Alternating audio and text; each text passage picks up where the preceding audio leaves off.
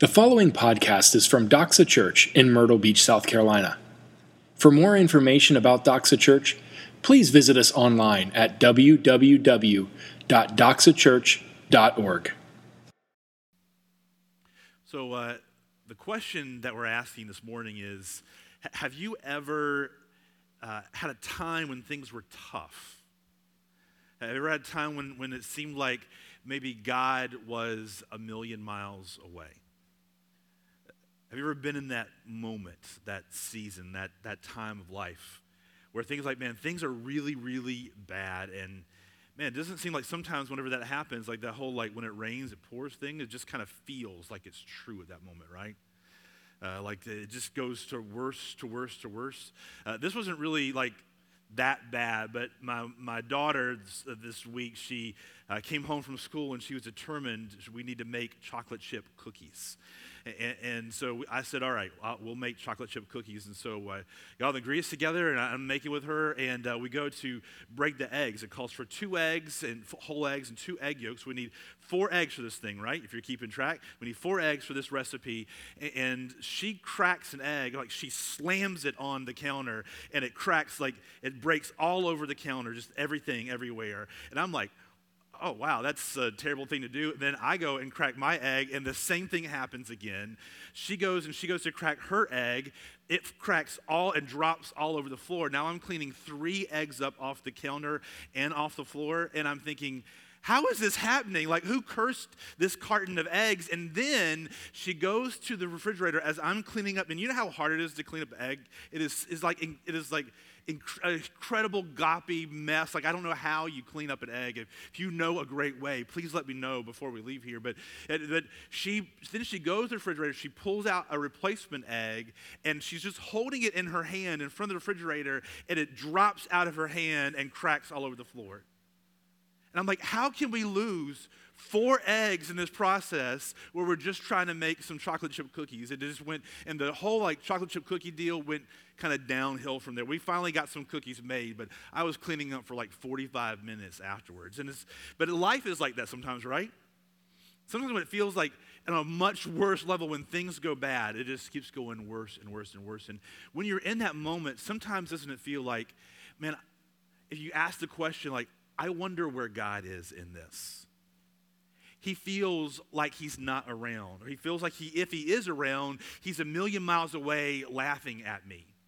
Uh, Dale had this uh, thing last week. He was uh, uh helping uh, Patrick with their house in Conway, and Dale's driving down the road. I just thought about this, Dale. And he's just driving down the road, driving the truck, and uh, all of a sudden he hits something, and the, the truck, his big old truck, goes airborne off the front end at least, goes airborne off the ground and slams back down. And he thought like he had hit somebody and had killed them right there on like 9th Avenue in Conway. And he was like, what in the world just happened? And he stops the truck and he gets out and on both sides of the street there was one of those ramps like you dr- drive up a, a, truck on or a car on in order to like to do uh, do work underneath. So I'm, I'm, I'm, I'm imagining some kids were around the corner behind some bushes and they had set these things up and they were laughing and videoing Dale. They're, somewhere on YouTube or Instagram, there's a picture of, of Dale's truck going airborne and some like 15 year old kids laughing in the background. And sometimes though, doesn't it feel like God's doing that to us?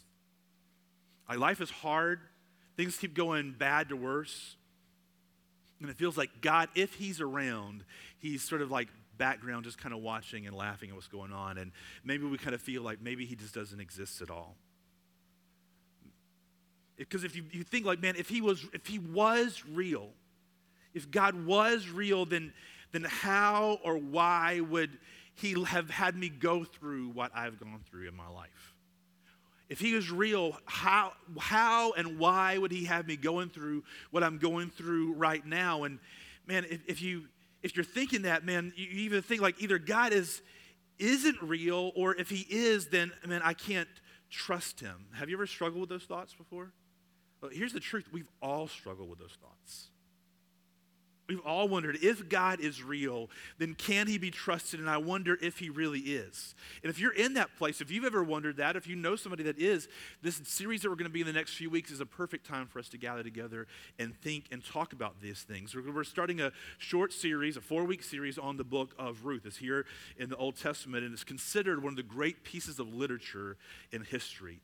Uh, whether people believe that it's in Scripture or God or not, they consider that uh, the book of Ruth is a masterpiece of literature. It is incredibly well written, it's a great story, it's compact.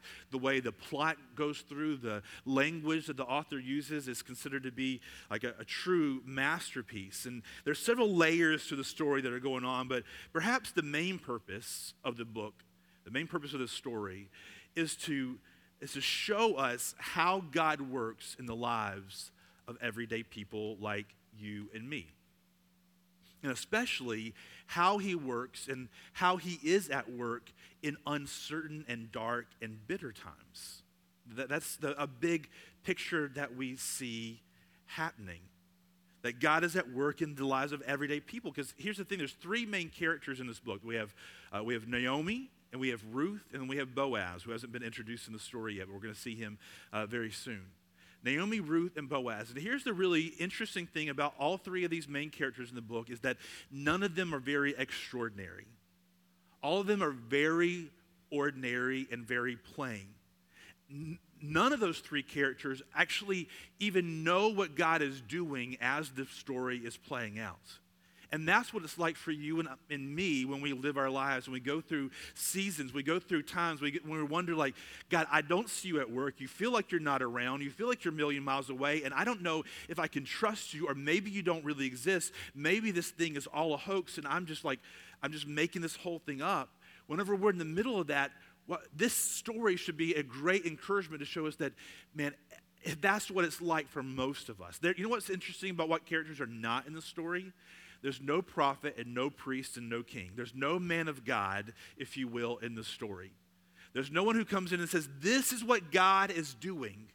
These are just three people who are trying to figure out from day to day how they're going to get through life and trying to and they're wondering, literally out loud wondering, I don't know what God is doing in this season because it feels like he's against me. It feels like he's made me his enemy. And, so that really shows us that the main character of this book isn't Naomi, it's not Ruth, who is named after, and it's not Boaz. The main character that we see at work in this book is God. And we see him because it's a story, and you and I have the benefit of seeing the ending and seeing how it plays out. We get to see how God is at work in the lives of Ruth and Naomi and Boaz in ways that they can't understand at the time. And hopefully, it'll give us some clues to see how God is working and may be working in our lives and the things that we don't understand. So, we're going to begin today in chapter 1. And here's the three principles that I want us to see this morning. As we start off Ruth. First of all, I want us to see that number one, that God is always at work. God is always at work. Number two, that God's work is often unseen. And thirdly, that God is, even though He's always at work and He's often unseen, that God is faithfully kind. God is always at work, He's often unseen, and God is faithfully kind. First of all, God is always at work. So, if you didn't notice in the passage Miss Carolyn read for us, which is all of chapter one, uh, this story starts off pretty sad. Like it is a, and in fact, this chapter ends, it's kind of a bummer to end, right?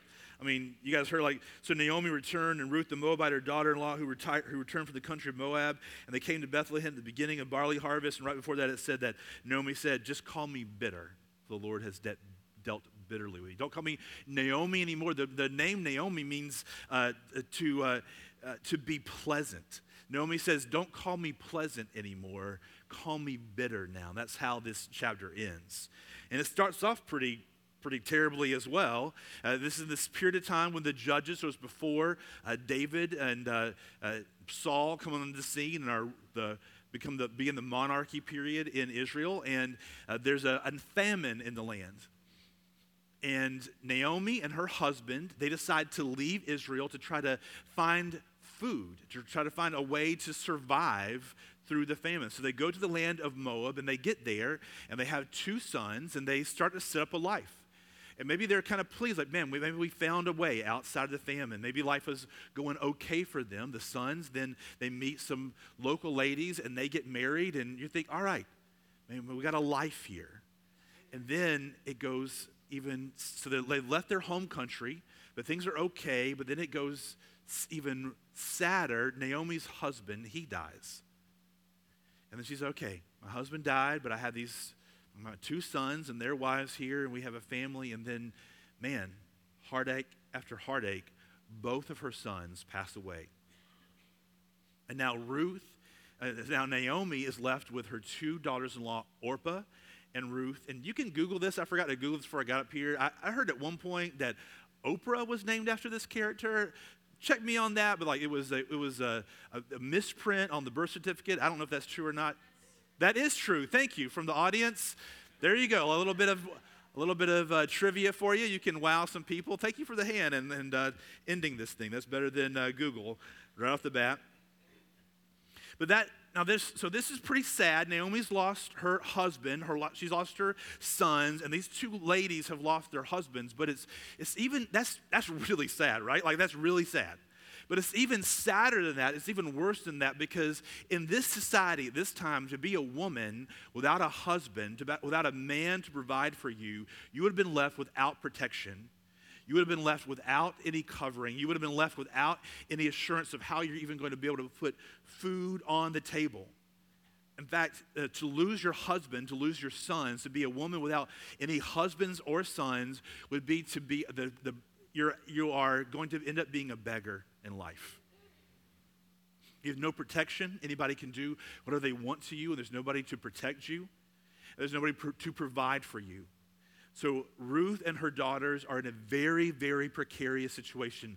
They're sad, they're mourning, and they're exposed. And so Ruth decides she hears, all right, there's food now back in Israel. So she decides, I'm going to go back to Israel, go back to Bethlehem, and maybe there'll be people there who at least take pity upon me because here I'm a stranger. And she starts to travel, and her daughters in law are coming with her. And as, at some point in the, the trial, it tells her that as they're, they're going, she, she realizes, like, she realizes, like, there's no reason for these ladies to come with me because they're going to be away from their home country, and no Israelite is going to want to marry them. And I can't provide any children for them because I'm too old. There's no hope for them if they come with me. I'm just hoping to, eat, to eke out a meager existence because God has dealt bitterly with me. And she says to them, Go home, go back to your people. Maybe you can find a husband, and I wish that God would protect you and help you, and that you'll find peace and happiness in, home, in that in your husband, your new husband's homes. And it says that they wept bitterly over that. And they said, No, no, we're not going to go away. Man, there's some sort of bond here between them. And you can imagine, right? What kind of bond would be there if they've experienced this kind of heartache together? They tried to, to survive together through this, these three ladies. And she says again, No, you really have to go. I have no. I have nothing to offer you. The only hope that you have is to go back home. And they weep again. And Orpah or Oprah goes back. And but Ruth, it says, clings to her. This leads Naomi to the place that is pretty makes sense to us to see whenever she is talking to her two daughters in law. She says that the, that the Lord has dealt bitterly with her. She says, uses the language that like the Lord has kind of taken her to be his enemy. The hand of the Lord is against me, has gone out against me in verse 13. She feels like she like God has has it out for her, and we can see why she why she would think that, right? And so now she's going to go home, going to go back to Israel, just try to eke out a meager existence and end up dying because the Lord is her enemy. And for most of this story, most of the book of Ruth, we see like, and it starts off really sad, and then we see a little bit of hope, and but man, it's kind of it's kind of rough throughout because we don't see God working in an overt way, right? No prophet comes on and says, This is what you should do, and God is work, work doing this. And the, narrator doesn't even tell us that God is doing this. In fact, it's pretty silent through most of it. They're just trying to find their way through the whole thing, except for this bookend on both the front and the ending of the book, where the narrator gives us a little hint that God's at work. Uh, we, we see this little hint in the beginning. It's kind of, you have to kind of look for the very beginning when it says that there was a famine in the land of Israel. As a, as a reader in Israel, as you're reading this, you would think, all right, God has said, I'm going to prepare, I'm going to take care of my people as long as you live in, in my land, the promised land, and as long as you obey me and follow me, I'm going to make sure it's going to go well with you. But if it doesn't, then you're going to have famine, it's going to go poorly with you, and I'm going to end up scattering you across other nations. And so if you're an Israelite reading this, you would read this and it says that there was a famine in the land, and you would think, all right, there's something going on here. God's at work. His hand of judgment is at, is at work in the hands of Israel. God's at work here, even in a negative way. And then we would also see that God is at work here because it says that she arose with her daughters in law to return from the country of Moab, that's Naomi, for she heard in the fields of Moab that the Lord had visited his people and had given them food. So the Lord had then turned and had started to bless his people again. So we see the beginning, the Lord is at work in ways that are beyond, like really cosmic, large ways, right? There was a famine, and then the famine has been replaced with a time of plenty in Israel. God is at work. And then let's skip ahead to the end of the book and the end of the story, and we can see like how how where this is going and how we see God is at work through this. And it's going to kind of frame how we see what's happening in between. In chapter 4, in verse 13, I'm going to cheat ahead. This is what happened. So Boaz took Ruth, and she became his wife. And he went into her, and the Lord gave her conception, and she, hear that? The Lord gave her conception, and she bore a son. Then the women said to Naomi, Blessed is the Lord who has not left you this day without a redeemer and may his name be renowned in Israel. He shall be to you a restorer of life and a nourisher of your old age. For your daughter in law, who loves you, who is more to you than seven sons, has given birth to him. Then Naomi took the child and laid him on her lap, and the child and became his nurse. And the women of the neighborhood gave him a name, saying, A son has been born to Naomi. They named him Obed. Hear this he was the father of Jesse, the father of David. So God is not only at work, He's at work in the story. We see the ending, what's going to happen. He's going to restore, He's going to redeem this terrible situation. And not only is He redeeming the situation, but through Ruth and through Boaz, the line of David, the king of Israel, is going to come. So God is at work we see the beginning in a large ways, and he's at work at the end to redeem everything into something that's even bigger. That you know what? That Naomi and Ruth and Boaz would not even understand throughout the entire. They would never. They would just think, "Man, this is really cool. It's amazing what God has done with our lives," but they would never understand the full extent of what God was doing in their lifetime. They would not know that He was providing a line for David to come from. And that should be, as we go through here, as we think about that, God is always at work. That should be a little bit of an encouragement to us. That should be a great encouragement to us. That God is writing a story in our lives and through history that we do not understand. We have no idea the full extent of what God is doing in us and through us and around us, even in our darkest and bitterest places. And we may never understand. But we know, we see that God is always at work. He's always at work in our lives. He's always at work in our circumstance. And He's at work in both the large and the small events in history. Isn't that encouraging? As we look at this story, what we're going to see is that God's at work in these really large ways. It's like in there's a famine and then a time of plenty, and you know David's going to come from this line, and the other large things that happens in history. But also, He's at work in the small things. Isn't it like if you know the story, as we go through, it's interesting to see the things that just happen to happen to Ruth and Naomi. When they come back to Bethlehem, they just happen to end up working a field that happens to be owned by the second closest re- a redeemer for their family. And the things that after that just happen to happen just kind of roll out. God is at work in both the large and small things in history, even when we're in the midst of our bitterness and the darkness. Not only is he at work, but he is sovereign in that work. That's one of the lessons that we see here. We see he, God is at work in the life of Naomi. He's at work in the life of Ruth. He's gonna, we're going to see he's at work in the life of Boaz in ways that they didn't understand. But he's not just at work, but he's sovereign, or it means that he is in control in that work. Here's what that means it means that God is not only at work around us, but he is, he is in active control of the events of our lives and the events that are around us. Now, that's both good news and kind of concerning news. Like it raises some questions, right? Like in one, in one way, you can say, all right, that's, that's, a little bit of encouragement to me that if he is at work and he's of active control, he's, he's sovereign. That means he is active, he controls everything. No one, nothing goes on that's above him. He gets to, he is over all things. That should be encouraging, but yet it also raises a lot of questions because why and how does he allow the things that have happened to me and that I see around me, the terrible things in life? Why do those things happen? And here's one interesting thing about this book, this story, is that the writer does not try to explain why the bad things that happened happened. And that can be like frustrating to us who want to know, God, we want Him to explain what He is doing and why He is doing all the time. But the truth is that we are finite and He is infinite. And there's no way that we can wrap our heads around what is going on. God doesn't explain in this story to Ruth and to Naomi and to Boaz what was going on in the events that we read here in chapter 1 when Naomi's husband and then her sons die. They're trapped in Moab. He doesn't explain how that happened and why that happened. But what we do see is that he is at work in the bitterness, in the darkness, to redeem it.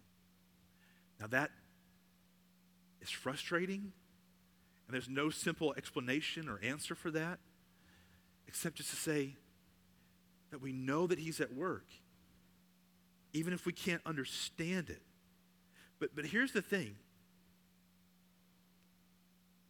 life is full of pain and bitterness, isn't it? No matter what you believe about God, no matter whether you want to accept that He is real or not, or that He would allow bad things or not, like, we're left with the bottom line that life is full of pain and life is full of bitterness. Like, there's a lot of great things in life, right? But yet, also, it seems like just there's always pain, there's always bitterness that we're dealing with. Like, it's, it's interesting in our household right now, like, this summer, and we, we received this beautiful baby girl that we're uh, hoping to adopt, and it's been an amazing, beautiful season. And yet, right now, we're dealing with the fact that, like, Megan's grandfather is probably going to pass away very soon. He's in hospice care right up the street right now. Like, the, all the joy that we have in life, there's also, like, bitterness and sorrow, right? And so here's the question that we have to ask ourselves is, do we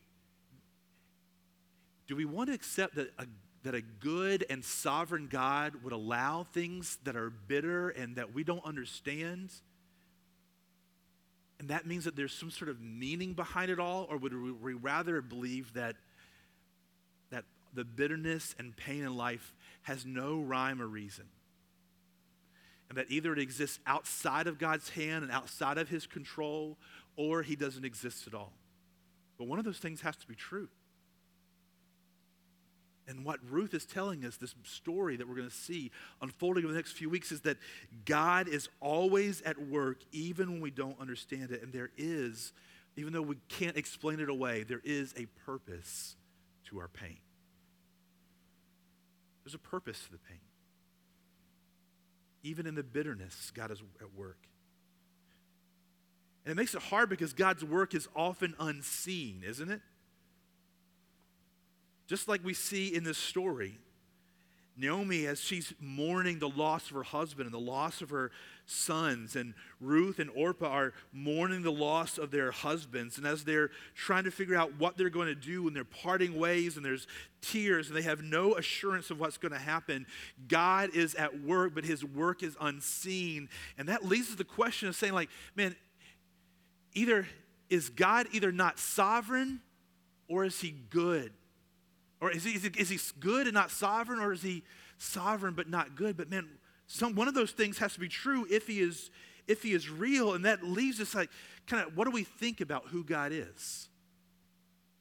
We we end up sort of either a place like Naomi. Hear what she says in verse 13 and then in verses 19 through 21. She says, would you therefore wait till they were grown, as she's saying, if I had sons? Would you therefore refrain, refrain from marrying? No, my daughters, for it is exceedingly bitter to me for your sake that the hand of the Lord has gone out against me. And then in verse 19 through 21, she says to her friends back in uh, Bethlehem who say, Hey, is this Naomi? Is this the pleasant one? She says to them, Don't call me Naomi. Don't call me pleasant. Call me Mara or Mara, for the Almighty has dealt very bitterly. That's what that word means. That name means bitterly with me. I went away full, and the Lord has brought me back empty. Why call me Naomi when the Lord has testified against me and the Almighty has brought calamity upon me? Naomi's left like she still believes in God, but she believes that He has set Himself up as her enemy, that He's dealt bitterly with her. And what we see here is sort of this really, we see faith, but it's a really faulty, imperfect faith. We, we see a couple things about Naomi. First of all, that she believes improperly about God. We see she believes improperly about God for several ways. One is that she ascribes this evil, this bitterness that he has upon her, but she never accepts any sort of human responsibility she says he's dealt bitterly with me, but she never even like asked a question like, man, what is my role in all of this? She believes imperfectly about guys because she also, when Orpah leaves, she says, "Go back to your guys." Like she, like, like God is my God, but you go back to your guys. Like, like she still believes, like maybe there's these multiple gods out there. She believes imperfectly, but yet she believes. She still trusts, like, I'm going to, God has dealt bitterly with me, but I'm still going to go back to Bethlehem and I'm still going to trust somehow that He's going to have some sort of mercy upon me through His people. And you know what? That should be, an, like Naomi is one of the heroes of the story, and that should be an encouragement to you and me that even when we believe imperfectly about God, and even when we are faulty in our faith, that, that if, as we trust and try to rely upon the Lord, that He is still there, He is still at work in the behind the scenes in ways that we can't understand. We see Naomi believing imperfectly that God is at work, even in, when she doesn't understand. But we also see Ruth and this is an interesting, amazing part of this story. It might be the most amazing part of the whole book. Naomi uh, ascribes to the Lord that he's dealing bitterly, bitterly with her, and he tells both, she tells both Orpah and Ruth to, to leave her and go back home and try to find a husband. Orpah does. But Ruth says this in this amazing poetic exchange with Naomi in verse 14. But Ruth said, do not urge me to leave you or to return from following you. For where you go, I will go, and where you lodge, I will lodge. Your people shall be my people, and your God shall be my God. Where you die, I will die, and there I will be buried. May the Lord do so to me and more, if anything but death parts me from you. And we see something here in Ruth. Ruth is a Moabite. That means she is outside of the covenant people of God. She would have grown up worshiping the gods of Moab. It looks like even in this family, they probably would have been open for the daughters to perhaps be, still be worshiping their gods. And yet, Ruth, somehow, in hearing the the family that she had married into, recounting the stories about who the Lord was, the God of Abraham, Isaac, and Jacob, and what he had done for the people of Israel how he had made a covenant promise to Abraham and how he had led his people into Egypt to, for their safety. And then, whenever they were enslaved, had led them back out. How he had delivered them into their promised land through amazing miracles as they would have recounted these stories over and over again. As she heard these stories, something had stood out to her to say, That is a God that I, even though I don't understand, and even though I'm outside of his family, somehow I believe that I can trust him. She had seen something in God's people and in Naomi and her husband, her sons, maybe primarily through Naomi, but we don't know. It doesn't explain how, but somehow she had seen enough faithfulness and enough faith and trust in this family that something said to her, I should trust this God that I don't understand, that I'm outside of. Something had stirred inside her. And though Naomi was an Israelite and trusted imperfectly and believed imperfectly about God, Ruth, who was a Moabite and outside of the family, she says, there's something about this guy and there's something about you and your family that here's what I'm going to say I will leave my people and any sure thing I have here to find a husband back in my mother's house, I will leave them and I will go with you into the uncertainty. And I will let your God be my God and your people be my people. And I will stick close to you, Naomi, because you're my tie to him. And where you go, I will go. And where you stay, I will stay. And where you die, I will die because I'm going to stay with you, because I'm going to stay with him. Your God will be my God now. Isn't that really cool? This Israelite who trusted imperfectly and believed imperfectly, yet God honored her.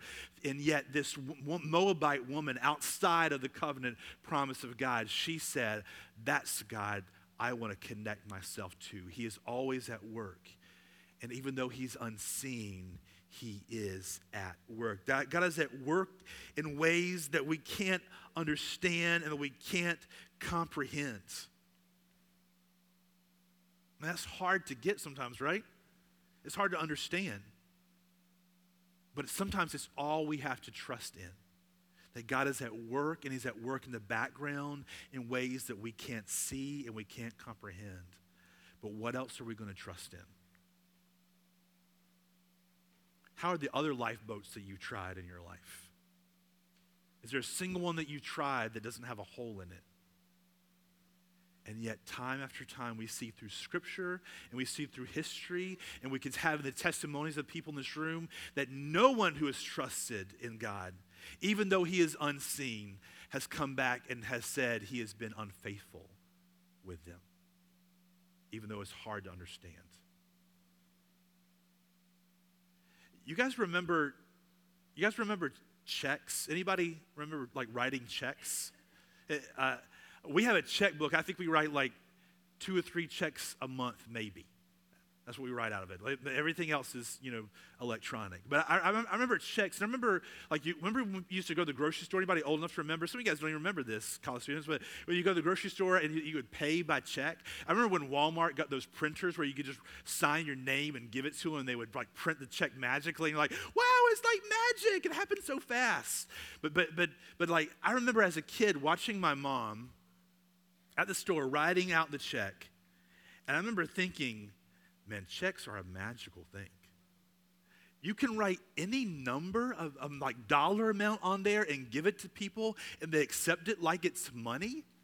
Like, why would she only use it for the like for this amount? Wouldn't she write it for like larger amounts? And I had plans like, man, if I ever get a checkbook, I'm not going to have like small plans like my mom does to buy groceries. I'm going to like I'm going to check this. I'm going to use it in grand ways because all I could see is you write the check for a certain amount and they accept it and like boom. You know what I didn't understand? There were things going on in the background that I could not comprehend and I could not wrap my head around.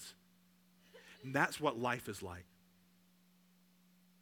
There are things that we, that we, like a child, can't understand the concept of swiping a card or writing a check. There are things going on in the background that they don't understand, and there are things going on in the background that you and I cannot understand, that we cannot comprehend. God is at work always. God is at work and it's often unseen. But here's the bottom line thing we're going to end with today that we see in this, even the beginning of the story. God is faithfully kind. There's a key term that's used throughout this book, and uh, many scholars think it's the it's sort of the theme of this whole book. And it, it's the word is introduced uh, here in verse uh, verse 8, when Naomi said to her two daughters, Go, return each of you to your mother's house. May the Lord deal kindly, deal kindly with you as you have dealt with the dead and with me. That wording there in the Hebrew is the word hesed. I'm not going to try to pronounce it in the Hebrew way because it makes me like, make a, like a guttural sound that's really gross. But it's the word hesed. And it's a, a covenant term, and it means that it's, it's hard to translate easily, but it means it means this. It means love, it means faithfulness, it means mercy, it means grace, it means kindness, it means loyalty. It, it describes the positive nature of God to mankind. It, it means a, a steadfast commitment on God's behalf God's determination on God's behalf to do his people good. It's devotion and a, and a loving kindness that goes beyond duty. May God deal kindly, or may he deal with faithfulness and mercy and grace and kindness and loyalty and love to you. May he deal with you in that way. May he deal with you that way. And we see Naomi, who is unlearned and has bad theology. We see her imperfectly trusting in the Hesed of God. I believe if I can just get back to Bethlehem, even though He has de- dealt bitterly with me, if I can get back there, there's some there's some Hesed there that He will deal positively and kindly and graciously with me. And may you go back to your homes and may He deal with the same way with you. And that's what we see Ruth responding to when she makes his grand pronouncement to, to Naomi where you go, I will go. Where you dwell, I will dwell. Your God will be my God. Your people will be my people, and I will die where you die. She says she's seeing the Hesed. She's seeing the Hesed of God as he interacts in the story of how he dealt with his people. And we see she saw the Hesed within this family somehow. And from there, she saw, I've got to be connected to that. And she converts. When, when, she, when she makes this pronouncement to Naomi, she's saying, I will leave my people. I may never see my mother and my father and my family ever again. I will be with you. And I've got to be with you because your God is the God of Hesed. Your God is the God of faithfulness and loving kindness. And I want in on that, even if it means saying goodbye to everything I have known in my entire way of life and even my whole family. I may never see them again. I need to be connected to that Hesed of the Lord, your God, the God of Abraham and Isaac and Jacob.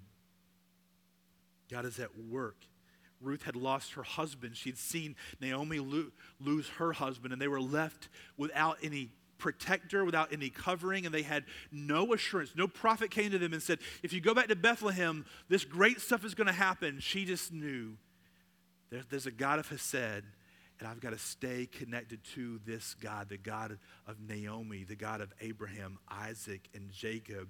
I know that he, I've, he has got to be at work even though he is unseen because I've heard and I know somehow that he is faithfully kind. He is full of grace and mercy towards his people.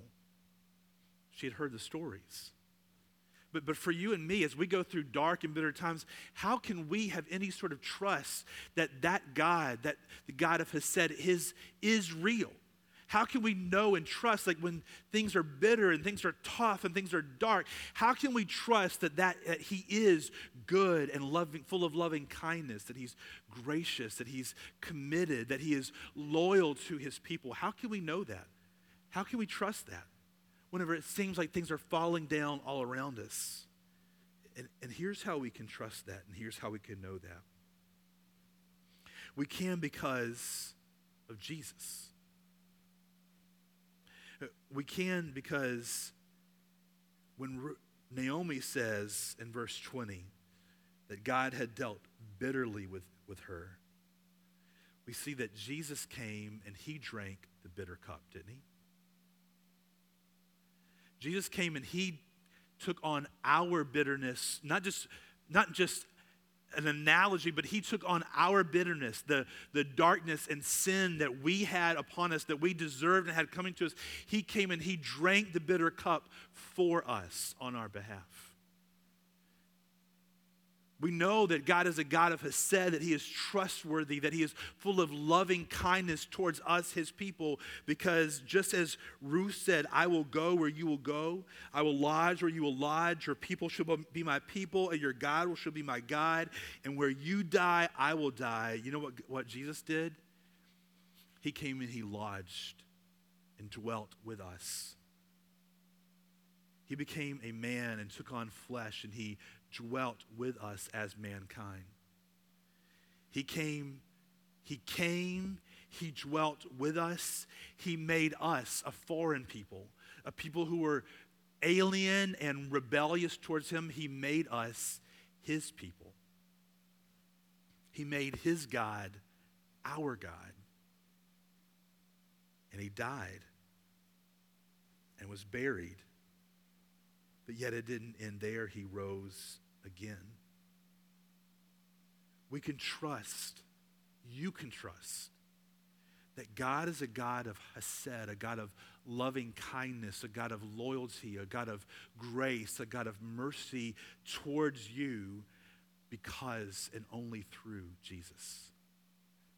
But if you place your life upon Him, then you can know that that is God's bent towards you and that just as the story ends in a way that Ruth and Naomi and Boaz couldn't have imagined, where that God redeems it and has something greater beyond them that they could have imagined, that God is at work in the same way in and through your life through Christ. God is a God for us in the bitterness through Jesus. And we know that He is going to protect us and He's going to redeem it. And he's, the ending is going to be way better than the beginning for all of us. Life only gets better for the believer. Maybe not between now and we lay our body down, but throughout eternity, it will only get better from today. And that is what we celebrate when we come forward as a body and we take the broken body and the shed blood of Jesus on our behalf. We, we're saying, we believe that Jesus came and he took on our sin for us. He drank the bitter cup for us. So in the future, we'll be able to feast with him. And we know that he is a God of Hesed, of loving kindness and gracious to us, to us through Christ. So I invite you this morning, if you are a believer in Christ, after I pray, I invite you to come forward and take the broken body, take the cracker, dip it in the juice, return back to the middle aisle from the outside. Take it and celebrate all that He has done for you, all that He is for you, that even in our bitterness, that He has assured a greater and better future through His broken body and shed blood, and that it is He is, Hesed to us. Amen. Let's pray. Thank you for listening to this podcast from Doxa Church. We are so glad that you took the time to join us today. At Doxa, we exist to make disciples who joyfully worship Jesus with their whole lives. We invite you to join us. Doxa Church meets at 10 a.m. every Sunday at River Oaks Elementary School. For more information about Doxa Church, please visit us online at www.doxachurch.org.